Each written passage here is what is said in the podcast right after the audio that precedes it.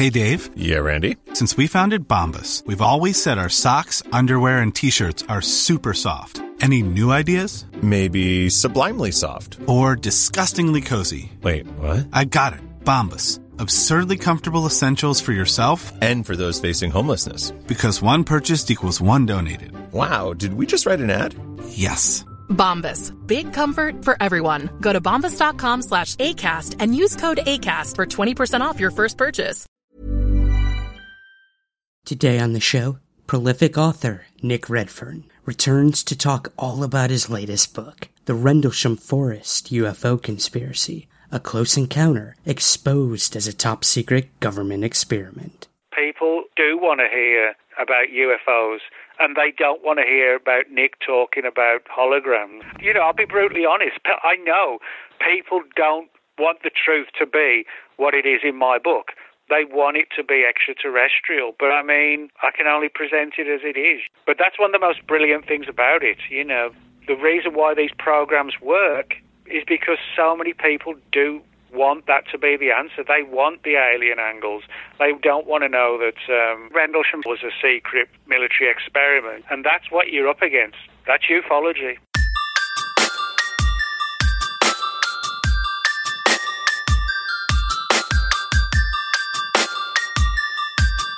This is Somewhere in the Skies with Ryan Sprague.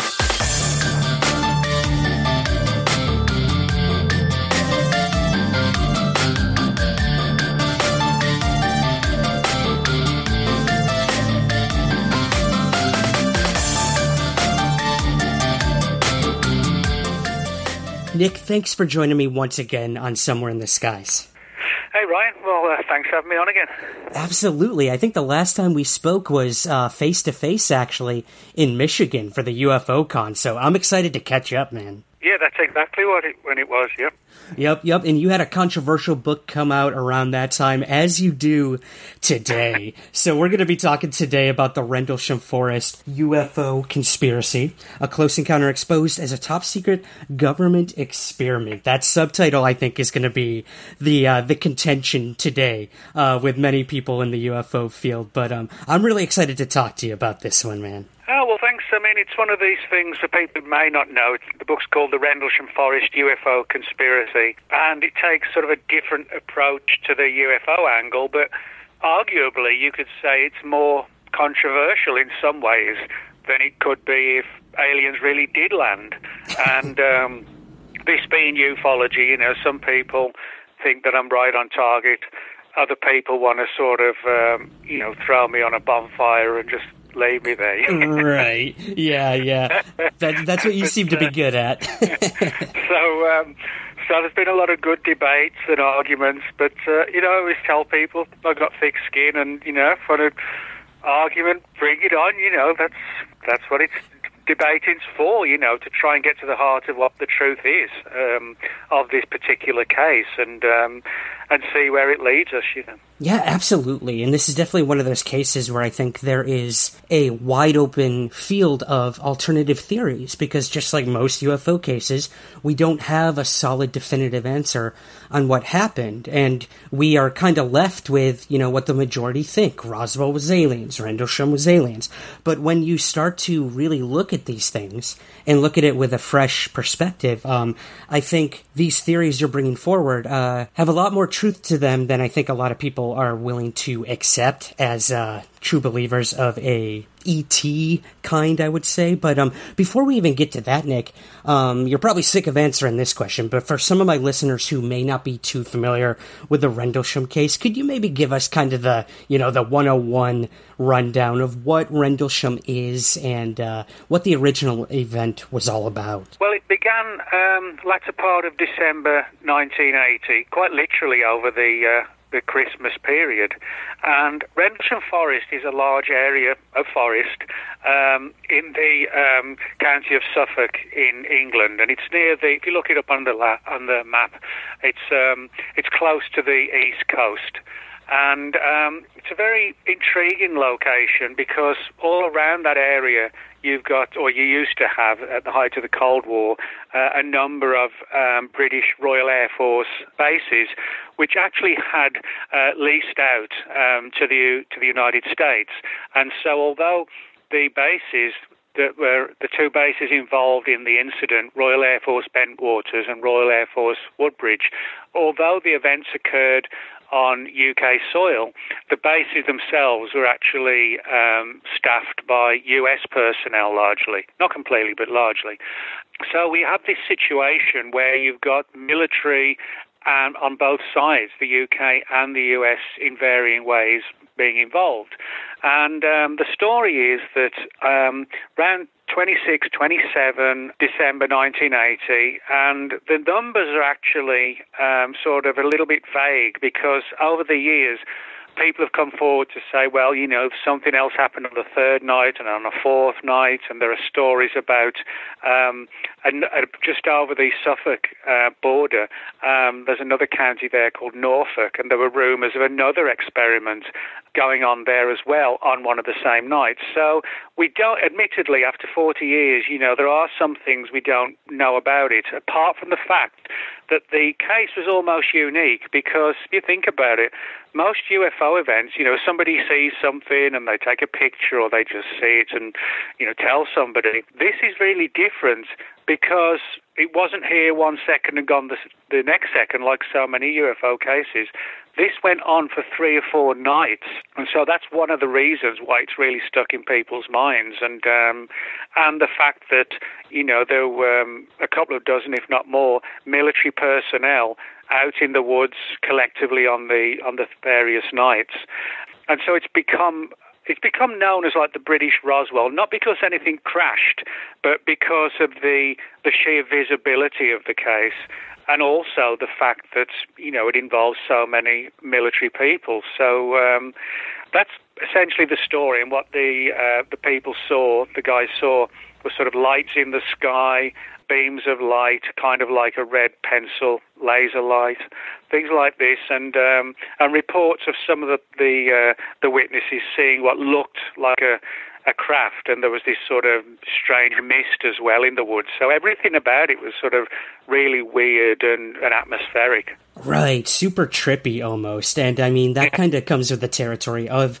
Rendlesham Forest. So before we even dive into some of these theories on what could have landed there, if anything landed there, I know you've done a lot of research into Rendlesham Forest itself with a lot of the, the folklore and history to this place. And I was wondering, would you mind touching on kind of the, the stranger aspects of this forest before we even dive into the event? Yeah, sure. Well, there's there's sides to this. One of them is sort of the, the conspiracy angle, and by that I mean that a lot of people who who've heard of the case and have heard of Rendlesham Forest, they may not know of the sort of history of secret projects of varying ways um, that have actually occurred in and around the area. For example, in the early 1930s, the British government secretly created a, a new program to develop radar, and it was called the Tizard Committee. And this was when uh, radar was really in its infancy. And this occurred, um, as I said, it was set up in the 1930s and continued through the Second World War.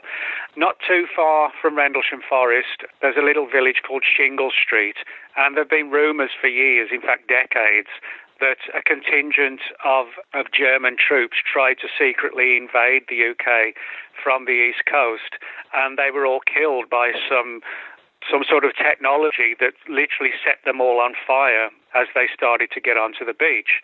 And there was in the 1960s there was a, a top secret radar uh, operation called Cobra Mist, which also operated out of there as well. And also Marconi had a presence in the same area. Now, to put this into sort of the stark reality of it all, the Tizard Committee, Cobra Mist, Shingle Street with the strange deaths, and all the various other radar programs and so on, all of and the Marconi company as well. And all of these facilities, all of these classified programs, all took place less than 11 miles from Rendlesham Forest. so, in other words, you know, a lot of people think Rendlesham Forest is just this regular forest and something once happened there that was weird. Well, weirdness is sort of Rendlesham Forest's middle name, you know, going right back to the 30s. Now, there's the other side of it, which is more of a supernatural side, I guess. There are legends of sort of like phantom black dogs, as they're known in the UK, sort of ghostly uh, phantom black dogs roaming around the woods, and large Black Panther type cats, and ghostly figures. So everything about Rendlesham Forest is kind of weird. But for me, you know, the the most important thing, I guess, in terms of the historical aspect of it all, is the fact that like it or not, the fact is that that entire area has been subjected to uh, top secret programs for uh, not just for years but for decades. And I think that's an important thing when you look at the location and you look at the history. You know, it does become too difficult. It's not too much of a stretch to say, well, you know, if there are four or five top secret experiments going on in that direct area from the 30s to the 80s, then why not run a similar program in the same area again in relation to like um, a UFO themed experiment as well? Right, right. And, um, you know, these this idea that you know when you think of 11 miles here in america that's not that far so i mean th- there's there's so much evidence that this is an area where you would do these types of experiments. And one of the earlier ones you uh, you cover in the book is um, Edgewood Arsenal. This was really interesting. Its significance with Rendlesham Forest and this idea of ball lightning. You know, one of mm. these excuses we heard later on during Project Blue Book for many UFO sightings as well. So, yeah, would you mind kind of running us through this theory, Nick, of what ball lightning is, first of all? Because I still can't really wrap my head around it. And um, well, this idea yeah. of Edgewood Arsenal, yeah. Well, um, essentially, ball lightning is a very rare form of lightning. And, you know, if you see, you know, a, a lightning bolt, a thunderbolt, you know, and the, the lightning coming down in like a, um, like a jagged stick, you know, something like that in the skies, you know, everybody's seen that kind of lightning. Most people have never seen ball lightning. And essentially, it is exactly what it sounds like. It's when you have this rare situation where the lightning actually turns into like a plasma ball and it can sort of you know it'll instead of like um, a bolt of lightning you know where you suddenly see it for a second or two uh, with ball lightning it kind of moves slowly in this spherical shape. And um, it's uh, something, you know, if you ever see it, which I never have, uh, but if you ever see it, it really is like a, a fantastic thing. It's kind of just, imagine like a globe just totally lit up and slowly moving in the skies and, and giving off these sparks of light. Now, in the um, 1950s, but particularly so more in the 1960s, uh, research began to try and determine if if uh, ball lightning could actually be controlled and weaponized. And this all went uh, along at the uh, Edgewood Arsenal in uh, Maryland. And this was a top secret program called Kugelblitz. Kugelblitz is actually German for ball lightning. That's where the name came from. And possibly one of the reasons why it was called that was because some of the scientists who worked on it 20 years earlier they'd worked on some of the so-called paperclip projects that brought the German Nazi um, scientists over at the end of the Second World War. So a lot of controversial and top secret research was going on at the Edgewood Arsenal. And as I said, the, the plan was to try and see if ball lightning could be weaponized. That's to say, could it be directed um, using technology, including laser beams, to direct ball lightning at the enemy. In other words, you know, you could do away with tanks and missiles. You could literally use ball lightning and, you know, arguably create even more damage to the enemy. And this particular program went on for years. The Kugelblitz one, by that name, began in 1965.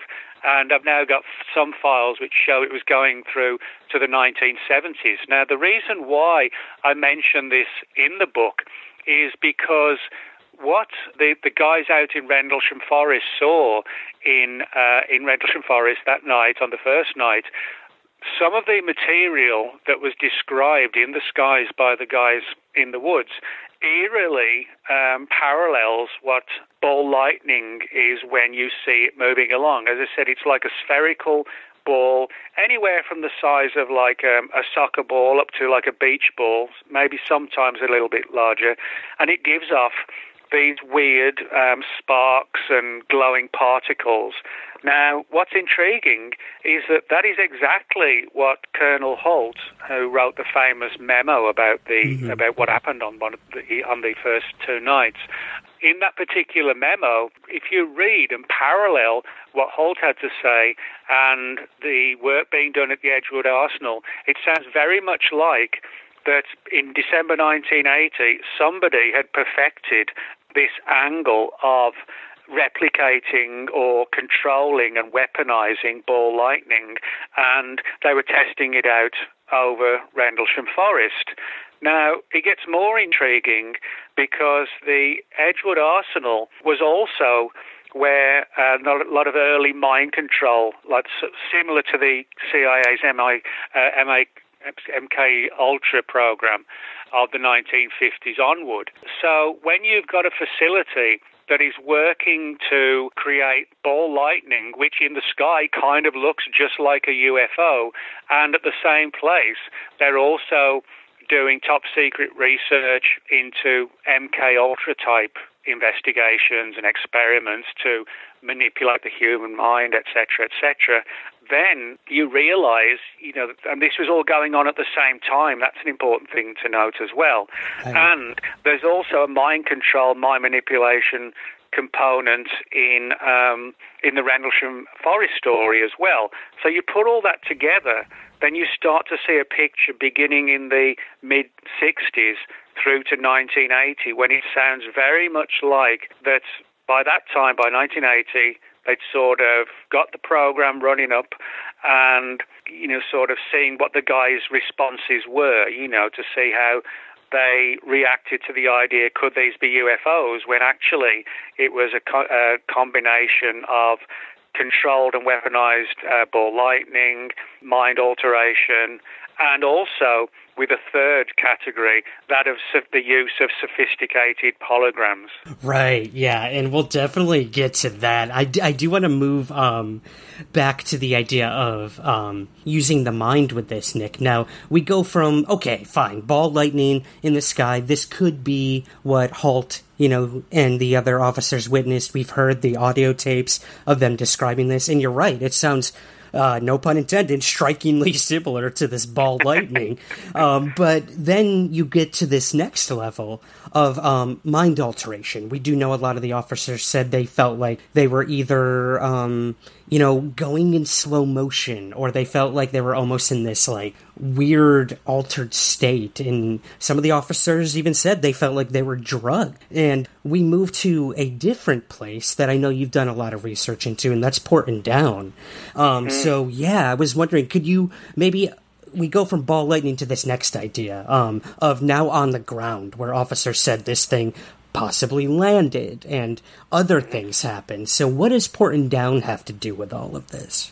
Well, Porton Down is an interesting place in the southwest of England, and it's a highly classified top secret facility in the southwest of the UK. Actually, not too far as the crow flies from Stonehenge. Um, so uh, it kind of got its own little historical area, so to speak. But over the years, certainly, it, although it sort of began uh, during the First World War, it really sort of became to came to the fore, so to speak, in the Second World War, and certainly throughout the early years of the Cold War. So we're sort of talking about um, the 50s and the 60s. Now, when the CIA started to do all their research into MK Ultra and mind manipulation, uh, hallucinogenics, LSD, BZ, all these other mind-altering um, phenomena, the UK, of course, has always had a good relationship with the US, and when Porton Down decided in the 50s to get more and more involved in the field of things like LSD and how it could be used you know, on personnel to see how the sheer extent that it, that it could alter the mindset. Well, one of the things that they decided to do was to dose UK military personnel with LSD to see what the response was. Now, you know, people have said to me, well, there's no way, you know, that the British government or British military would do that. But they actually did, and the, the files, some of the files at least, have now been declassified and film footage was taken, which you can now actually see online. And basically, what it was, they ran this experiment, scientists from Porton Down, and took them to an area of forest, interestingly enough, you know, another forest, um, not too far from Porton Down. In this case, the guys were asked if they would be willing to go along with an experiment, but they didn't tell them anything about the experiment. They just said, you know, we want, we're going to give you something, and we just want to see how you respond. And within minutes of being dosed with a, with a small amount of, of LSD, they started to, you know, just couldn't function properly. Some of them were climbing trees, and some of them were just laughing. One guy in the in the footage looks like he's about to have a severe panic attack, and there's a um, a female nurse hanging onto his wrist and trying to reassure him. And this demonstrated, you know, that the British government was quite willing to test things like LSD on their troops. And some of the guys, you know, they were only sort of 20, 21, but for years later it sort of stayed with them. Now, the reason why I keep this in mind and why I put it in the book was because of the parallels between what went on in Rendlesham Forest. We have some of the guys, as you said, you know, they weren't able to walk around properly. Some of them felt, you know, they were walking in like water. You know, it was just sort of hard for them. There was memory loss. There was sort of a lot of bright lights, you know, more visual than before, or they should be. And this was 1964. And if you Google LSD British Army 1964, uh, you'll find numerous websites about this, and one of them it'll take you to YouTube where you can actually watch, watch portions of this experiment. But the important thing for me, you know, this 1964, that was only sort of 16 years before Rendlesham. British soldiers, well, actually Marines, were exposed to mind altering um, phenomena in a forest, and the military, the, the, the superiors, so to speak, filmed it all. And there are rumours that the guys in in um, Rendlesham Forest were also um, filmed right. by at least someone within the woods. We don't know who exactly did that, but the parallels between what happened in '64 and 1980 are so close that I had to put it in the book. But I wasn't the only one to sort of look into the Porton Down angle. Another another one of them was Rear Admiral um, Admiral of the Fleet Lord Hill Norton, who was in the 1970s. He was one of the most powerful and influential um, people in the British military in the Ministry of Defence in the 1970s. And when he retired, he actually developed a deep interest, not just in UFOs, but in Porton Down and the Rendlesham uh, connection. And he actually pushed the government to tell him what went on.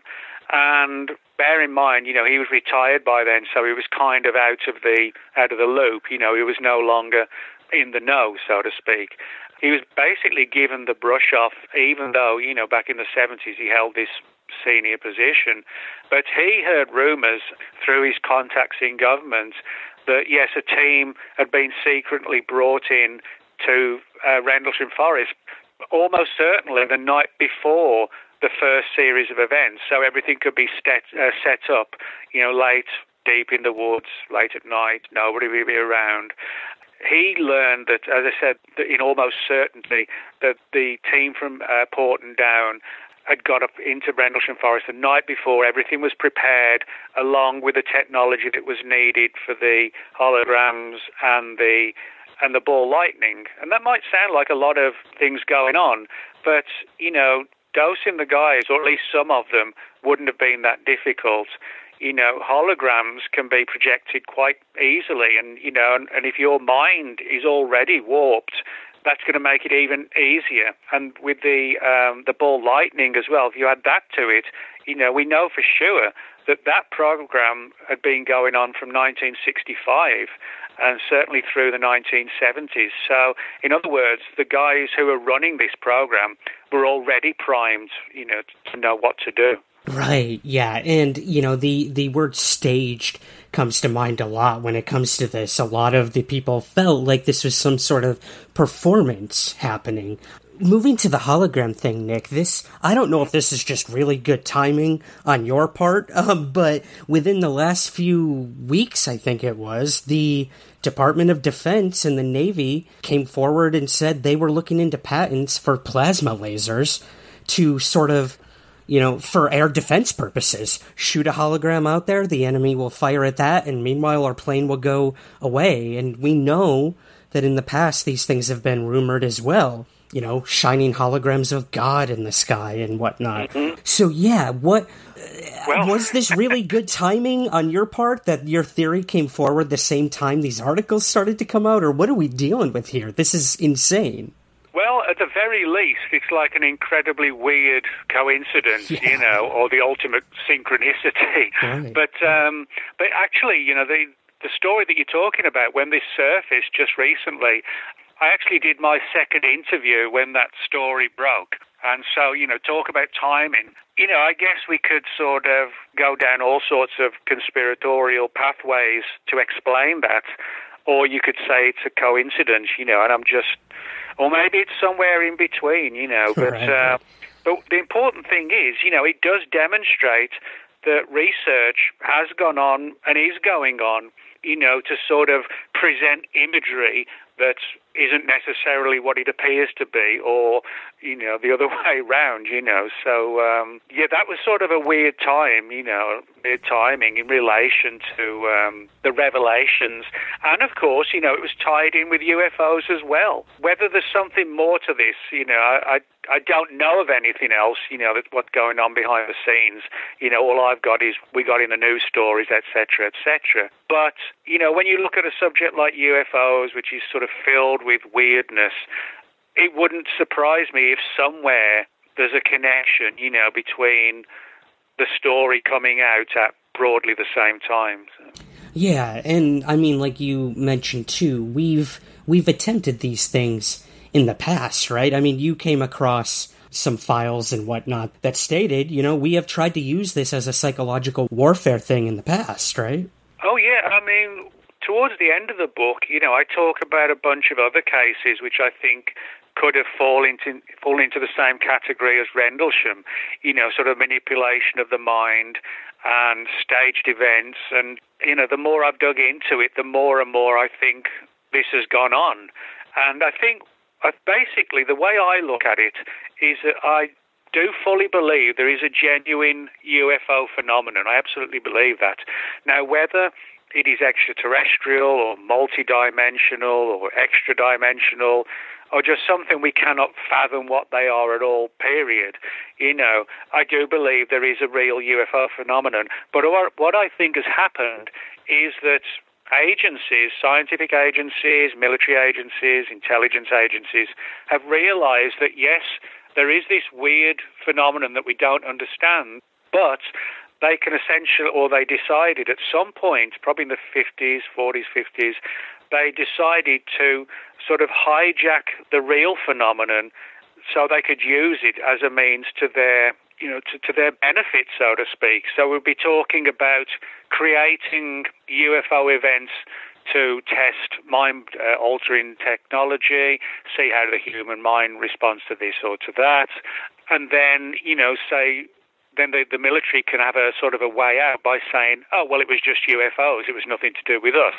So I think, you know, there has been this intriguing angle of government agencies knowing there's a real phenomenon, but also using it as a, as a tool of, of experimentation on people as well. Yeah, I think the government is very good at uh, being opportunistic when uh, when it fits their you know their motives, and uh, yeah, like you said, pushing that alien narrative, even if that's not the source of uh, what's going on um, has probably been used a lot in the past. And the whole hologram thing, it's it's very fascinating to me, Nick. But I'm going to play devil's advocate here. I know some of my listeners have wondered as well. holograms of the officers being possibly drugged and looking at these things in the forest is one thing, but what about catching these things on radar? We know the radar operators were tracking these objects into Rendlesham Forest long before it even arrived there. So, I mean, is this just another whole part of this staged performance? Or, um, yeah, what are we dealing with when it comes to these things actually being tracked on radar? Well, yeah, I mean, this is all a good point because, you know, what we're talking about is a case that, uh, you know, is sort of at the, the heart of ufology. So, one way or another, you know, we need to sort of get to the heart of it. Now, in terms of the, the whole hologram thing, the first person who was told this story was a guy named Ray Boeche. And in the 1980s, Ray ran the uh, Nebraska office of MUFON, the Mutual UFO Network, and he did he did a lot of expertise, you know, very good expertise in the field of Rendlesham.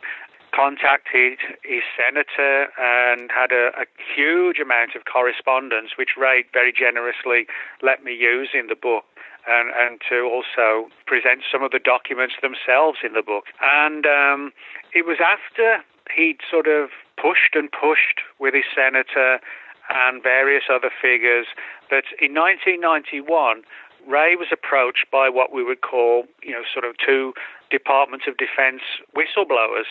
And they said that they wanted to share with him the truth of what happened at Rendlesham. Now, it's important to note that Ray wasn't the only one. He was the first one to hear this story. But as I point out in the in the book, you know, various researchers have, have followed this particular story.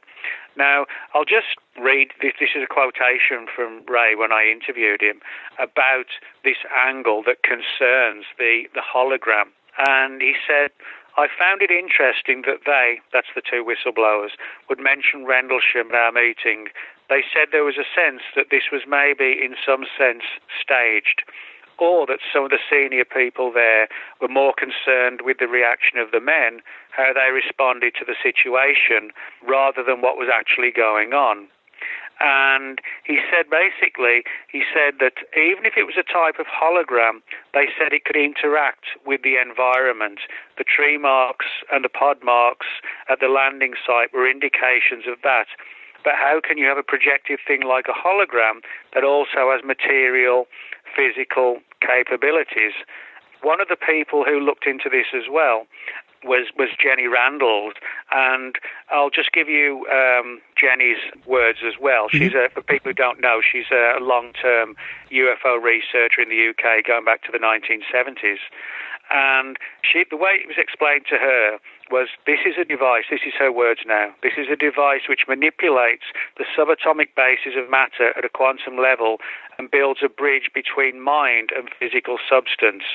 If I understand it correctly, she added, this supposedly stimulated the mind into having vivid hallucinations, but at the same time creating physical effects in the real world which could take on a semblance of the appearance of the hallucinated images. So this sort of gets into you know, sort of really, um, you know, scientific concepts, you know, uh, when you start talking about quantum levels and things like this. But basically, the idea, the theory that was given to all of these various people who looked into it and who were approached by Department of Defense people said that, yes, it was holographic, but it had this sort of connection with a physical reality. In other words, you could be sort of given an image and it would actually have some sense of physicality to it as well. It wouldn't just be an energy, it would almost feel something that you could feel. Now, some people might say, well, that could be disinformation as a way to explain that, you know, to give an alternative theory and say, well, it really was aliens, you know. So you have to be very careful, and particularly you have to be very careful when you're dealing with whistleblowers because you don't know, you know, what their agenda really is. But what I would say, you know, is that the people in the DOD who were willing to say something, and in some cases, you know, the people they told never went public, and I left them out the book because they asked me to. But there's no doubt that from the mid to late 80s and through the mid 90s, a lot of people in ufology who were looking into Rendlesham were being given this holographic story. Now, of course, you know, the big question is well, is it true or is it created to hide the fact that aliens really did land, you know? And if it was just that, you know, I'd say, well, you know, it could be. But when you add the fact that we know there was an important component, we know that what Colonel Halt reported seeing sounds eerily like what was being tested at, at Edgewood.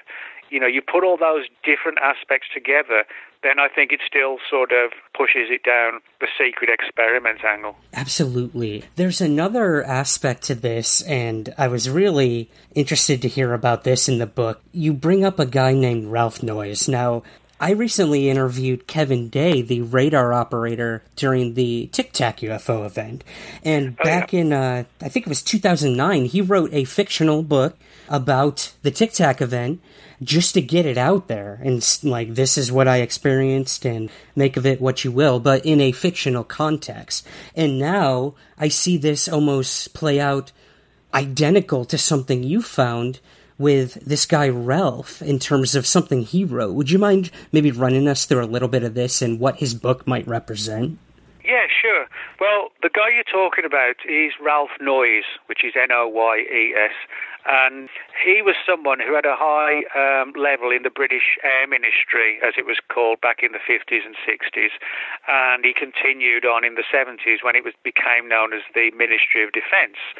And when he, he had a private interest in UFOs, and he was actually involved in a few investigations in the 50s and 60s of UFOs. But he's interestingly enough, he said he never saw anything that was you would call like an alien spacecraft, and he actually described how some British pilots had taken a gun camera film of sort of strange balls of light, which again kind of sounds like ball lightning and things like that. But in 1985, when he was now retired, Ralph Noyes wrote a novel called A Secret Property.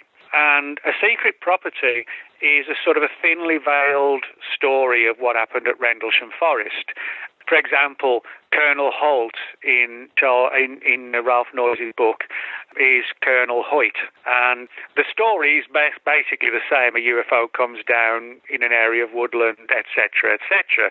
So, in other words, you know, the story that Ralph Noyes told was almost sort of, you know, paralleling what happened at Rendlesham, apart from one intriguing thing, and that is that the imagery that the, the guys in the in his novel, you know, they see imagery of like UFOs and strange things in the woods, but it's sort of like um, a top secret program, again, sort of involving visions and hallucinations.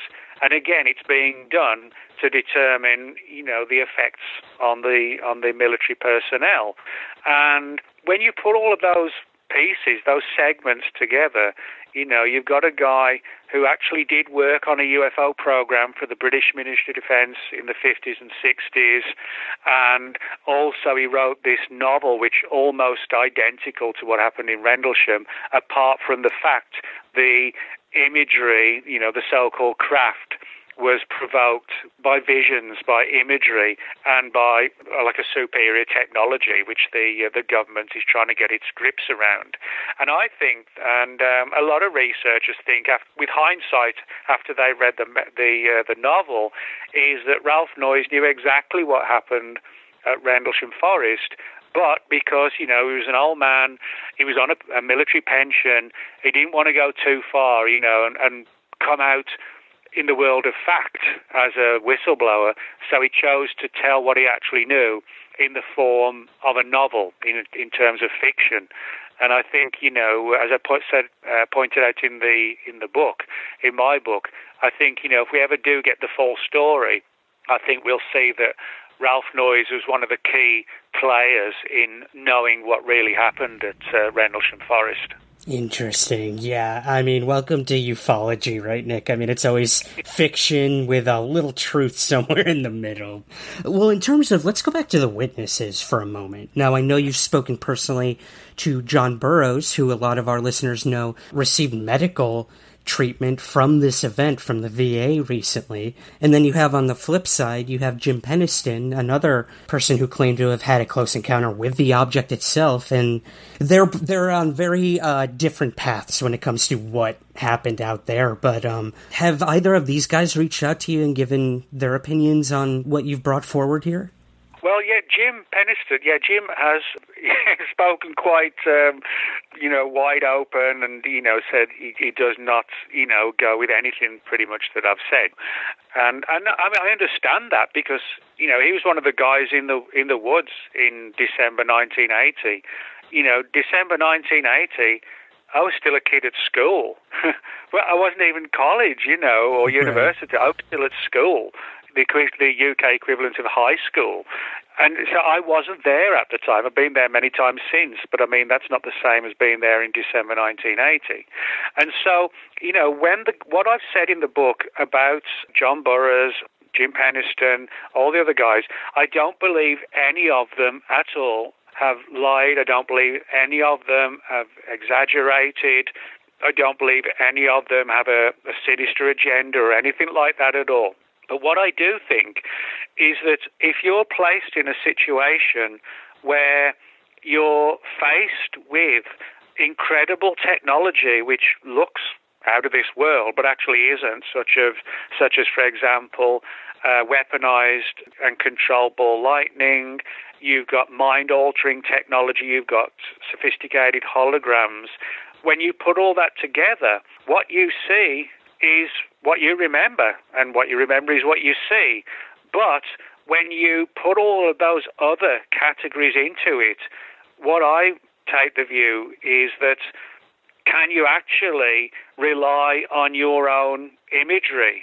Can you rely on your own memories when you were potentially messed around with? I mean, for example, with Jim, I mean, by his own admission, you know, that the military used sodium pentothal on him, you know, the so called truth drug.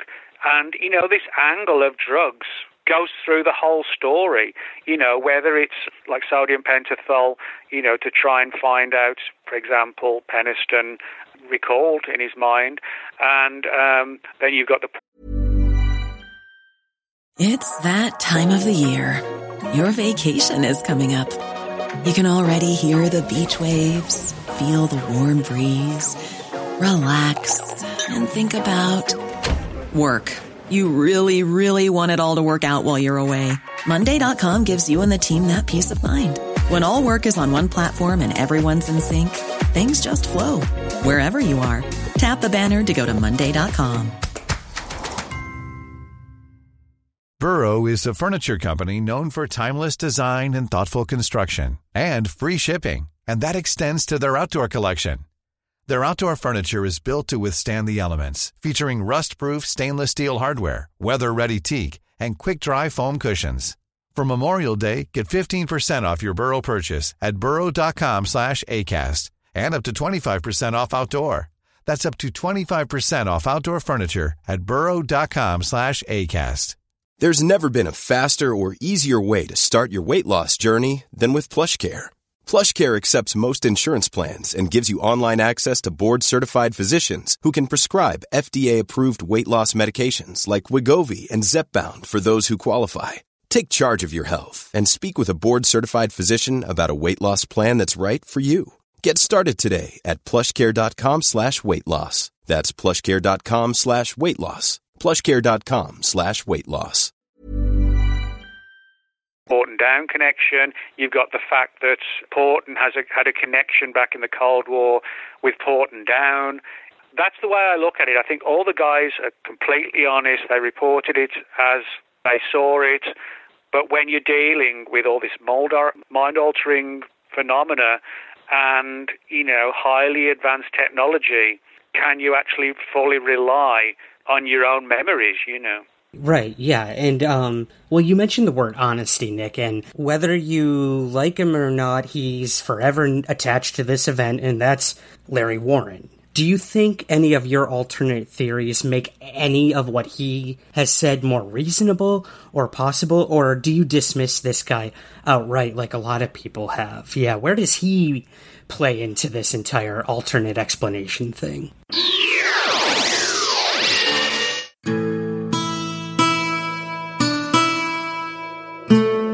What's up, guys? Ryan here, and I'm just dropping in to tell you about a new podcast I'm listening to. It's called Crashed in Roswell Survivors in a Misunderstood City. The podcast centers on Kyle Bullock, a lifelong local of the infamous Roswell, New Mexico. Kyle takes us on an investigative journalist's journey to uncover secrets from his family history and ties to the events of the Roswell UFO crash of 1947.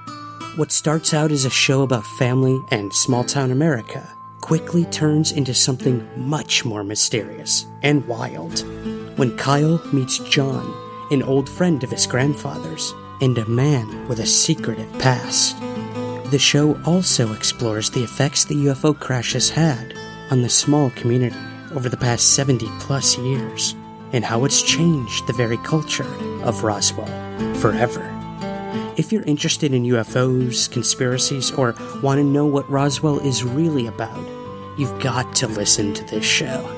The first season is currently underway, and new episodes release every Thursday.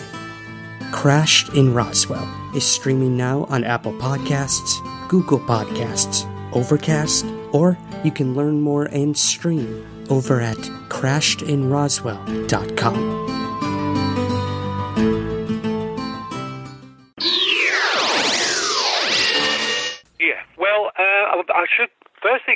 uh, should say is that you know I've known Larry since 1997, and this was when there with the book that he wrote with Peter Robbins left at East Gate. That uh, book came out in the summer of 1997. Peter and Larry's publisher had essentially sent them on like um, a tour to promote the book. That's what you have to do, you know. And they came over to the UK and I spent probably about I think it, I'm I'm guessing there, but I think it was this. Bear in mind, this was 23 years ago, uh, but I think I spent maybe about 13 or 14 days with them. I think travelling up and down the UK, and while they gave their lectures, etc., etc. You know, it stayed like that. You know, Larry became one of the key figures in the case, and you know that did not change until just a couple of years ago when there's a lot of controversy put out there about Larry, and Peter eventually demanded that the book be pulled, you know, because he, he didn't have any sense of, you know, the content of the book, you know, was reliable. That's how he saw it, you know. So in that sense, you know, you've got people who who believe Larry's story, you have people who don't believe Larry's story, and then there's this sort of uh, grey area in between and I call it a, a grey area because one of the interesting things is that although over the years Colonel Halt, Charles Halt, didn't really have you know too much time for Larry, he very often would sort of say that even though you know he, he didn't sort of go with Larry's approach, Halt you know did say on a number of occasions that he felt that Larry, whatever the truth was, had been he had his mind in some way meddled with, and that was almost sort of the, you know, the exact words. Well, the reason why I mention this is because early last year I spoke at a, a conference down in Edinburg, Texas. It's called the Out of the World Conference. It's on every year. And not only was I one of the speakers down there, but Charles Halt was as well. And we had a good time. You know, he's a nice guy, laid back and, you know, chatty and funny and we got talking about various aspects of Rendlesham because we were there from like the Friday or Thursday possibly right through to the Monday. So we were, we were all there sort of hanging out together for about four days. And I asked him, you know, what he thought about the growing controversy surrounding uh, Larry, and he he basically said the same thing. He said that you know, uh, it's, yeah, it's really controversial, etc., etc.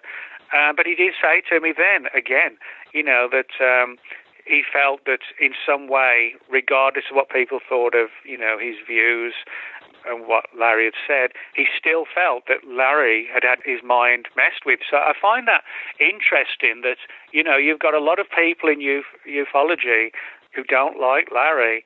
And yet, just a year ago, when I spoke to, or just a bit more than a year ago, when I met Halt for the first time down in Edinburg, Texas, he was still saying that, well, you know, th- there is still something I think that was sort of where Larry was played with. So, hmm. you know, and, and Halt was one of the guys in the woods, you know, so um, I think the whole story is sort of has not been unraveled, you know. I think there's still way more, you know, in relation to, to Larry's story. Right. And, you know, a lot of the, uh, I would say, discounting of Larry's story was always he was the only one to say that he saw alien beings in the forest. And I mean, you look at the cover of your book and boom, there it is right there. And, you know, it is possible that either hallucinogens or uh, holograms or something had to do with that. And, you know, Larry did see what he thinks he saw. So, I mean, yeah, I, he is a very well, contentious person when it comes to this. Yeah, it would make sense. The, I think the big problem with not with Larry's story, but the way it's been approached by ufology, it's very much black and white. You've got people who believe him and people who disbelieve him. But then you've got this hazy thing where even Colonel Halt said he felt something had been done to Larry. So for me, we need to be focusing more on that middle ground, you know, this hazy, weird middle ground rather than just saying, I think this is garbage, and somebody says, no, he's a good guy. You know, it's. Um, I think the the answers to Larry and his involvement in Rendlesham are in that hazy grey area that Halt's kind of vaguely touched on. You know. Yeah, yeah, I would have to agree. It's always somewhere in between. And I mean, someone who really looked at that, Nick, was uh, Nick Pope, you know, former UFO desk person for the MOD, he brought something interesting to the public not too long ago, and that was Project Condign. You know, basically the UK equivalent of, I guess, sort of like AATIP here in the United States, where the British Defense Intelligence Agency, you know, for 97 to 2000, they looked into UFO reports. And if I'm not mistaken, I think they went back to Rendlesham at one point in Project Condign. So, what do you think this this your alternate theories, does this play into anything that Nick Pope has brought forward about the case, or have you spoken to him about what he feels um, after doing all this research into Rendlesham? Where does he lay when it comes to these theories he brought forward? Well, I mean, the whole Condign thing is important. This was um, like a top secret UFO program that began in the late 1990s, and um, it was essentially looking at the UFO phenomenon and to a significant degree, again, to see how it could be um, utilized, you know, in the in the form of a weapon, you know, and, and a lot of it revolved around like plasmas and ball lightning and things like this. It was actually, although it was called Project Condign, the official title was Unidentified Aerial Phenomena in the UK Air Defence Region. You know, it was like a a typical kind of you know government program title, and I think sometimes that's done, you know, because it's such a weird and strange title that it gets overlooked. They can sort of get away with not putting the word UFO in the in the document. You know, it keeps it away from the media and people like me and you. But um, the program itself was run by a guy named Ron Haddo, he spent a lot of his life in the Royal Air Force. He worked on radar, guided weapons, electronic warfare, and um, all sorts of different things. And he, you know, he was somebody who was really in the prime place to um, to look into this. Now, one of the um, angles of these plasmas that Condign, the Condign project, looked into was to see how you know it could actually be affected. You know, the human mind could be affected by some of these plasmas that the MOD was really interested in. Now, I'll just tell you, um, this is a quote from Nick Pope in relation to the Condign report, and Nick said, and I'm quoting him directly here. One of the areas that will be most contentious relates to what the report refers to as plasma related fields electronically charged atmospheric plasmas are credited with having given rise to some of the reports of vast triangular shaped craft, while the interaction of such plasma fields with the temporal lobes in the brain is cited as another reason. Now, this is where it gets important. Another reason why people might feel they were having a strange experience. So, you know, even Nick was talking about strange experiences and plasmas when um, the Condign report came out. You know, those were his exact words, you know. So I think Condign was sort of like an offshoot of whatever it was that happened in, in 1980. That the maybe the MOD, you know, didn't fully get a hold on it properly in the early 80s, and brought it back again in the 90s, and looking at plasmas and and like Nick Pope himself said, you know, as to um, you know, it can cause people to have a bizarre experience, mm-hmm. uh, but it may not have been a real experience. So, so even Nick, you know, didn't deny it. You know, he actually said that himself. So. Right, right, and I think you know the important thing to remember too is, uh, you know, while Condign might have looked back at Rendlesham, all the files on this case were actually never found when people tried to get you know, Freedom of Information Act requests filed on this case. They just mysteriously disappeared. So, I mean, you've got that whole angle to it all as well. Yeah, you're right. And I mean, that issue of, of missing files runs through the story. I mean, it's not just in relation to those missing files.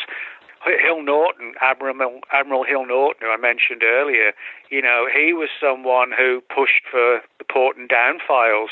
Now, what's interesting, the government never actually said there was no connection between what happened at Rendlesham and Porton Down. What they actually said was that we went looking and we couldn't find the files. That's what the government said. So, in other words, when the government says we went looking but we didn't find the files, doesn't mean they actually didn't exist. You know, that government agencies are very careful to word things like that in case it comes back to to hit them. Right. And another example, just about five miles from Rendlesham Forest, there's a prison called Hollesley Bay and it's for young offenders, you know, like kids who've stolen a car or something like that. And there were rumors that when they were releasing these hallucinogenics into the woods, there was some concern that if the weather changed, the, the wind changed, the aerosol based hallucinogenics could actually head towards, through the forest, and head towards Hollesley Bay Prison. And there were rumors that the, um, the prison for all these young kids would be affected, if you like. And so there was this plan, if it was needed, to evacuate the prison. And Hill Norton actually heard through some of his sources about that story, this prison angle and the evacuations.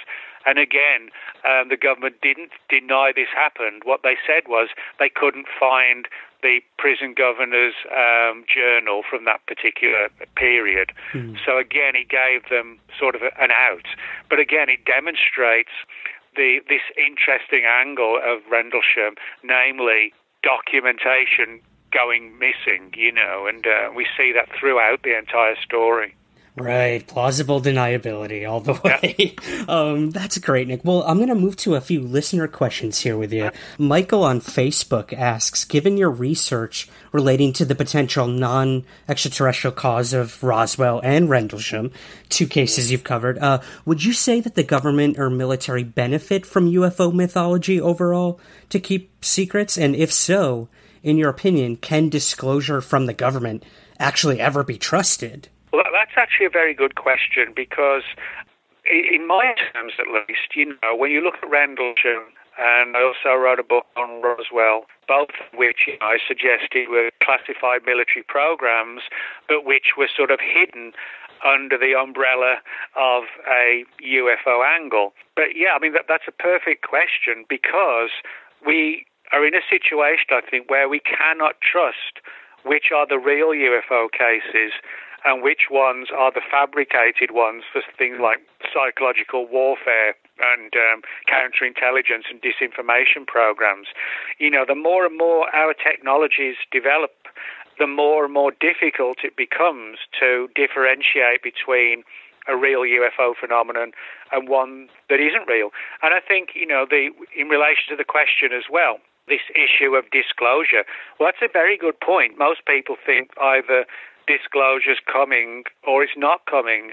But in relation to the question, I mean, you know, that's a very important point. The idea that can we actually trust disclosure if and when it comes, or is disclosure going to be something where you know, well, we've seen UFOs in the skies and we we think they're dangerous, etc., etc.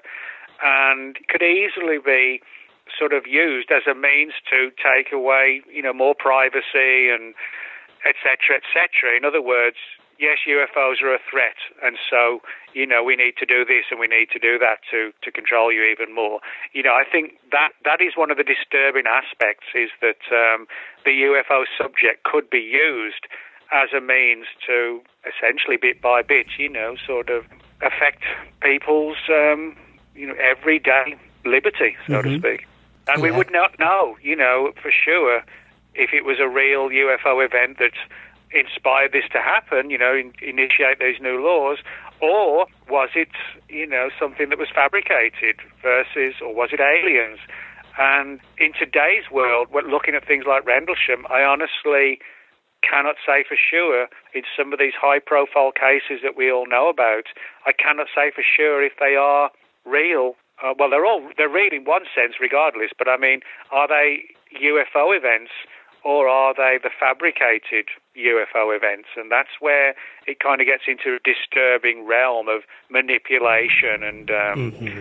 you know, sort of having an effect on the population as well. Right. And then, I mean, you look at the overall picture of if any of the explanations you brought forward are true, and this was some sort of top secret experiment, to what ends? And who's at the top kind of pulling the strings downward and downward when it comes to this and why? So I think you're right. I think it is dark and disturbing. I mean, you look at things like the Patriot Act here in America or uh, conspiracy theorists thinking that this global crisis we're dealing with is a way to finally microchip everybody. You know, you have these really far out there conspiracy theories about our government using crisis or events as an opportunity to get what they want out of it. So, um, is this the same when it comes to certain UFO events? We'll we'll probably never know. Well, we we won't know unless you know somebody comes forward with hard evidence. And I mean, regardless of what happened at Roswell or the Cash Landrum case, which is also a controversial one, and um, Rendlesham as well, unless we get sort of 100% hard, solid evidence as to what happened, I mean, you're always going to have people on different sides of the coin, so to speak, into what they believe happened at Rendlesham or what they happened, you know, what they believe happened at, at Roswell and so on. So in that sense, you know, it, it is getting more and more difficult. And I mean, the fact is, we are being sort of watched more and more. I mean, this whole issue, you know, sort of people being microchipped, there's one reason why I don't think we will ever be microchipped, and that's because we are all we're already microchipped. It's called an iPhone. You know, good point. You know, you don't need to have a little device implanted under your skin because you've actually got this small uh, device which happens to be in your pocket. And, you know, for example, that phone may contain all your medical information, you know, when you've got your next checkup or whatever. It's got information on, for example, when you're going to go for, you know, your latest, have your oil change, change in the car or whatever, you know and and just about anything like that. All of that data, all that information, you know, the the holiday, the vacation to the Bahamas that you've just you just arranged, you know, all that is on that phone. So I think you, I could have seen the days when we there could have been somebody might have made an argument for, you know, for microchips, but as I said, we don't think about the fact that we actually do have the equivalent. It's not literally, you know, a microchip, but it's the equivalent of it, and we most people can't put the thing down. So, you know, and I mean, also there's the fact that I mean, it's easy just to track where you're going as well. You know, when you've got your your phone with you. So um, that really is the perfect surveillance device. You know. Yeah, and I think it's important too. Um, let if we go back to something like ATIP, this aerial threat identification program with the uh, Department of Defense. Luis Elizondo, the former head of the program, has even said, you know, we weren't, we could care less if these UFOs were aliens.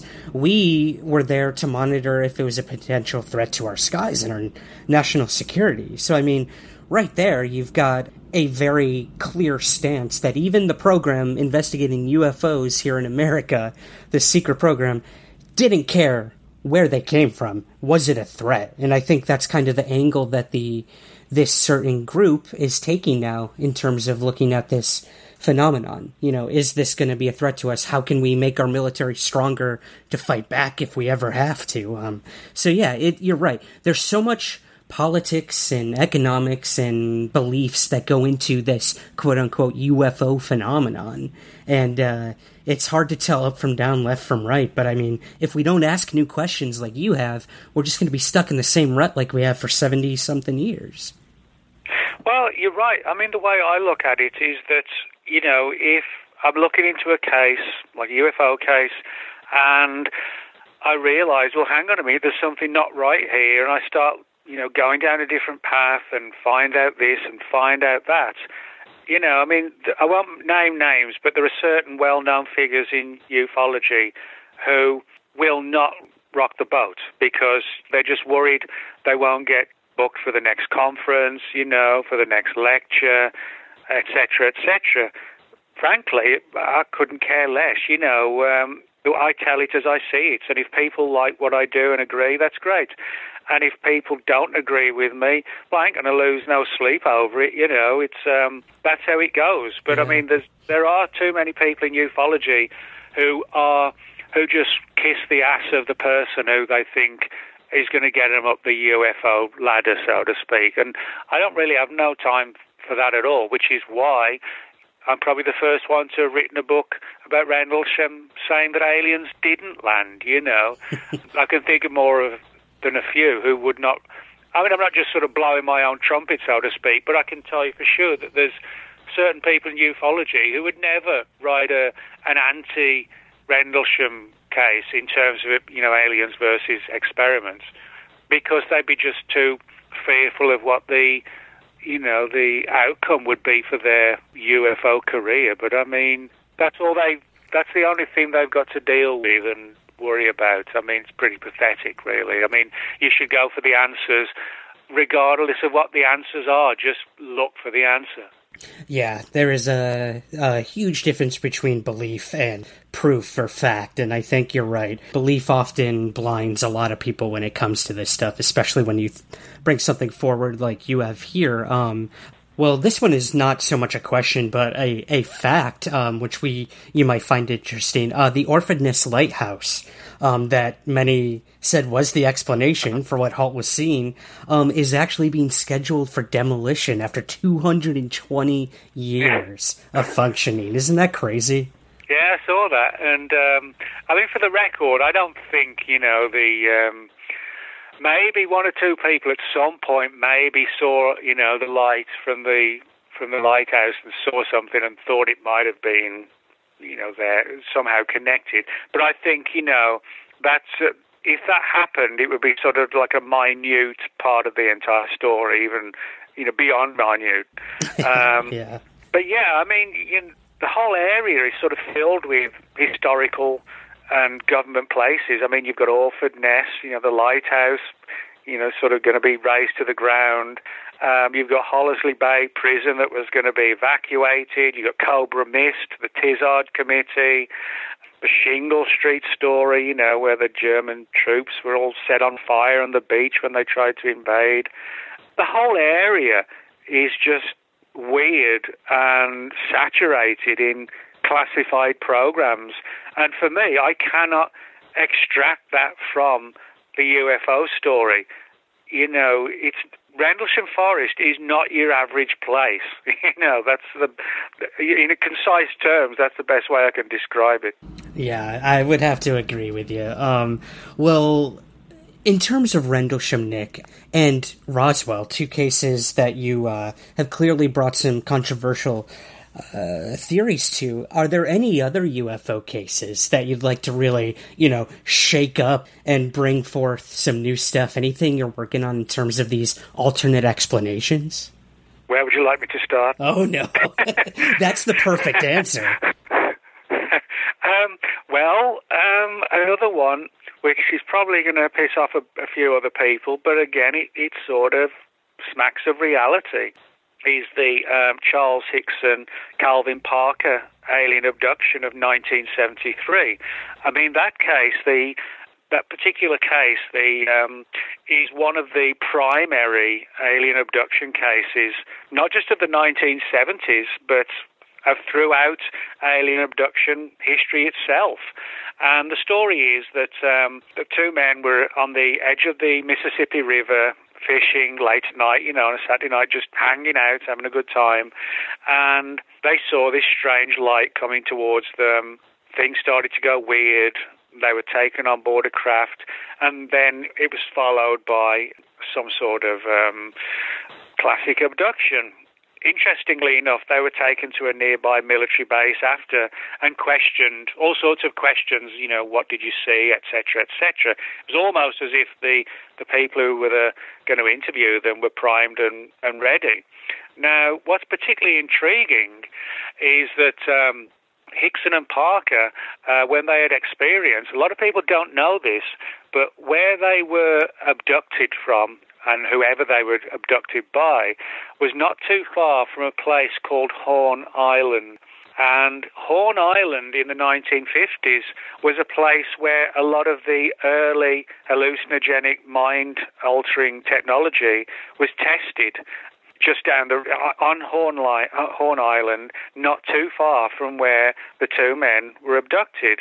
Now, what's mm. particularly intriguing is that the work on Horn Island was cancelled for one particular reason, and that was because some of the experiments involved aerosol-based hallucinogenics, and they couldn't guarantee that the winds wouldn't blow in the wrong direction and head towards civilization, so to speak, pop, you know, populated areas.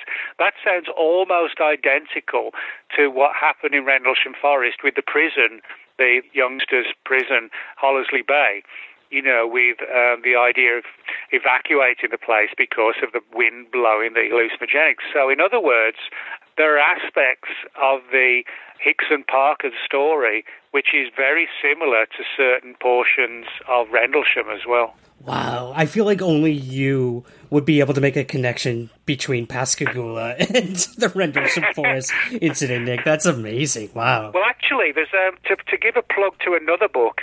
The book, the guy who who dug all this out about Parker and Hickson and the hallucinogenics and um, Horn Island was a guy named, or st- I should say he was, he still is, a guy named Hank Albarelli. And he wrote a book called A Terrible Mistake, and it's all about the death of a guy named Frank Olson, who was one of the early MK Ultra guys. And um, he died of very um, controversial circumstances. He was either pushed or or jumped out of a hotel window, and there's still a lot of controversy about it now.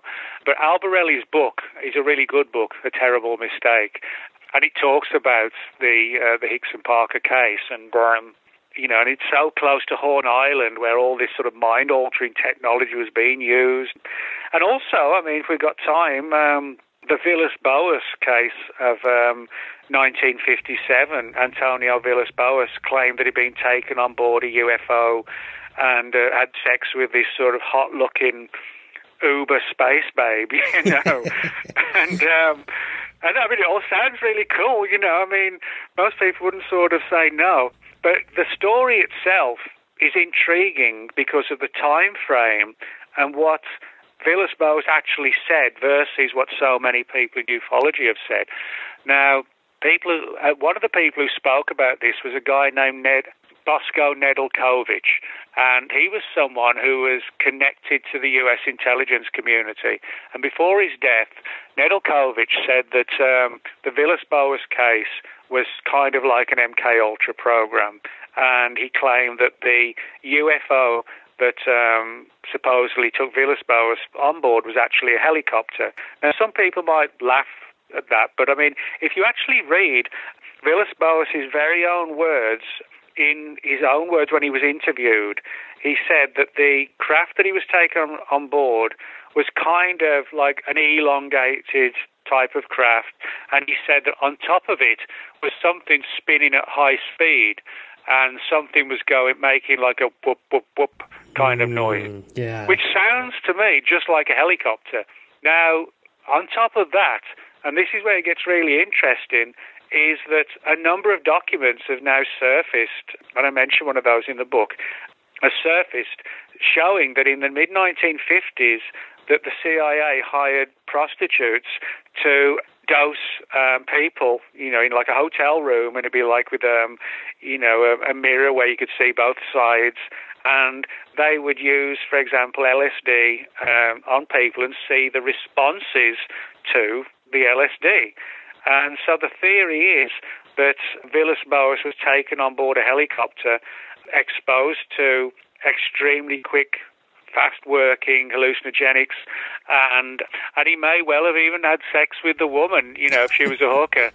And when you read it sounds bizarre, but when you read the story, it all comes together and it sounds very much like a staged early and a very, very early staged alien abduction event that was played out to present to the UFO community, if you like, one of the very earliest alien abductions but which may not actually have been anything of the sort at all. It could have been a very strange, very alternative kind of staged event.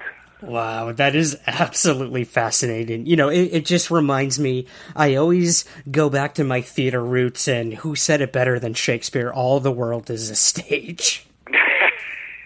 yeah, but I, I, think either way, um, Villas Boas, I don't think he really cared whether it was a an alien woman or a hooker, you know. yeah, just, who cares? He was, just, he was just happy to have some fun, you know. That's so true. At that point, hey, who can argue? Yeah, well, let's but, be honest. But one other thing, I mean, one important thing, and I talk about this in the book as well, which mm-hmm. is highly controversial, is that John Fuller, who wrote the first um, alien abduction book on the Betty and Barney Hill case, The Interrupted Journey, when that book came out, a lot of people didn't realize that John Fuller, who wrote the first alien abduction book, was heavily involved with some of the people who worked in the CIA's MK Ultra program. He was friends with them, and he even had insiders who were willing to sort of share with him, you know, what was going on with MK Ultra and what the status of sort of research into that field was. And some people think that he may actually even have been brought into the program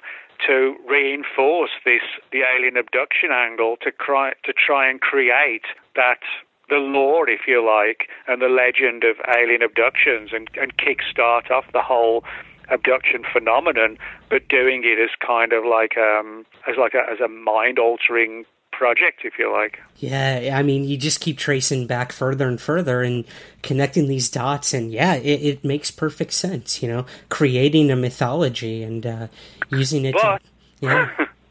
but the big problem is, and this isn't you know a slur on people in ufology, but the fact is, not many people in ufology want to hear that.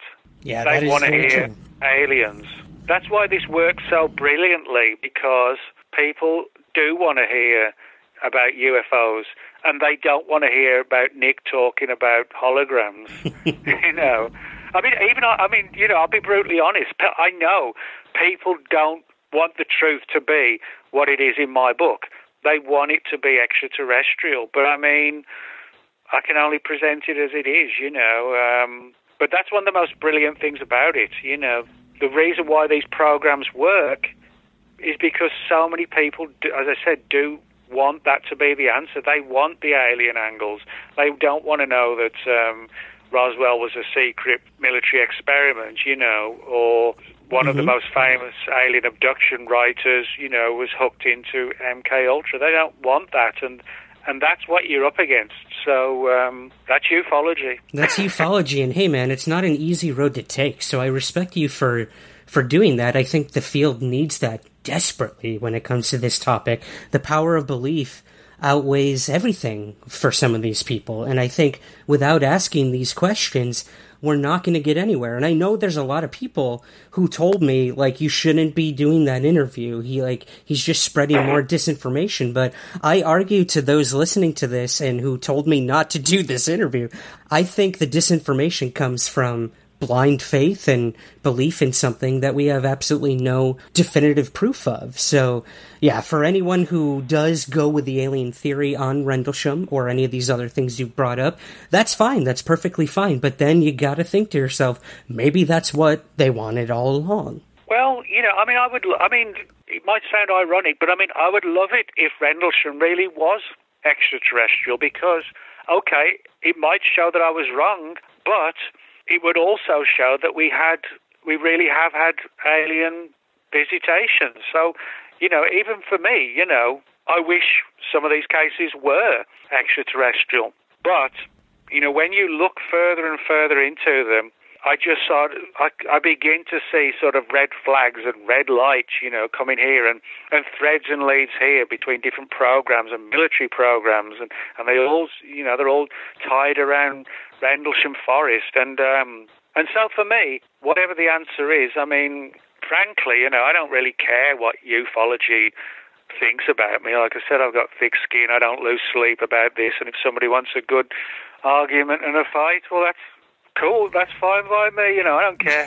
and uh, but in saying that, I think yeah, there is way too much belief in ufology, and really, we should just be looking for evidence, not for belief. I mean, you know, not to you know sort of besmirch people who have a religious faith, but I mean, a lot of religion is based on belief.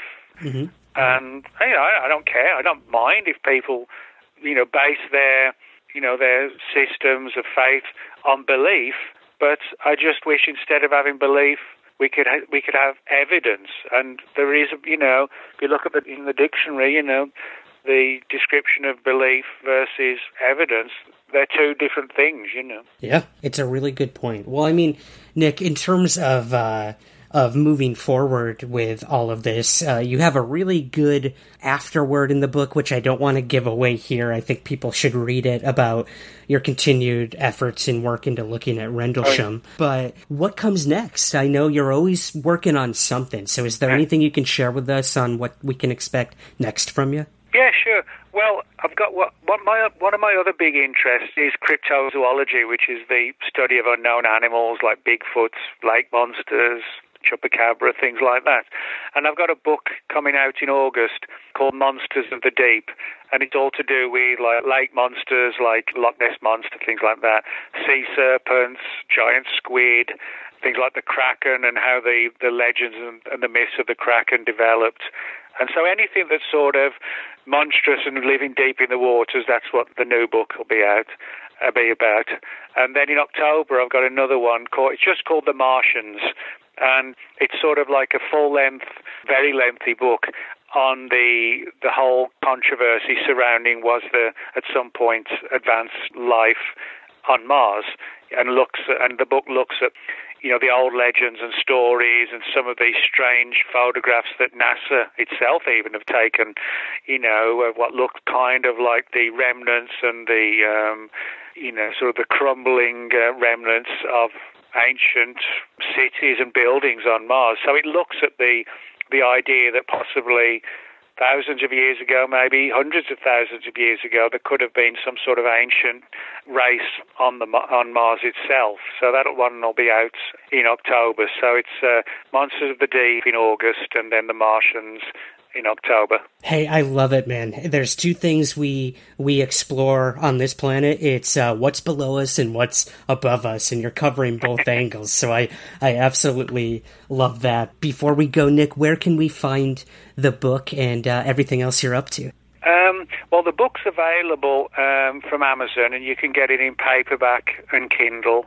And uh, people can reach me at my blog, which is called World of Whatever. If you just um, look for Nick Redfern World of Whatever, you'll find me. Um, you can reach me at Twitter, Nick Redfern UFO, and you can find me at Facebook. Just there's a few Nick uh, Redferns, but just sort of scroll down, you'll see me. And always happy to chat with people. I'm not one of these these authors who don't want to talk. You know, don't talk to me. I'm an author. You know what I mean? right. I don't I don't have any time for that. So people of want to share information, or you know, if they've seen something and they want some advice or some help, you know, I'm always happy to uh, take the time and you know chat with them. So. Awesome. Well, once again, the book is The Rendlesham Forest UFO Conspiracy, and this has been Nick Redfern. Nick, thank you so much for joining me again on Somewhere in the Skies. All right. Thanks a lot, mate.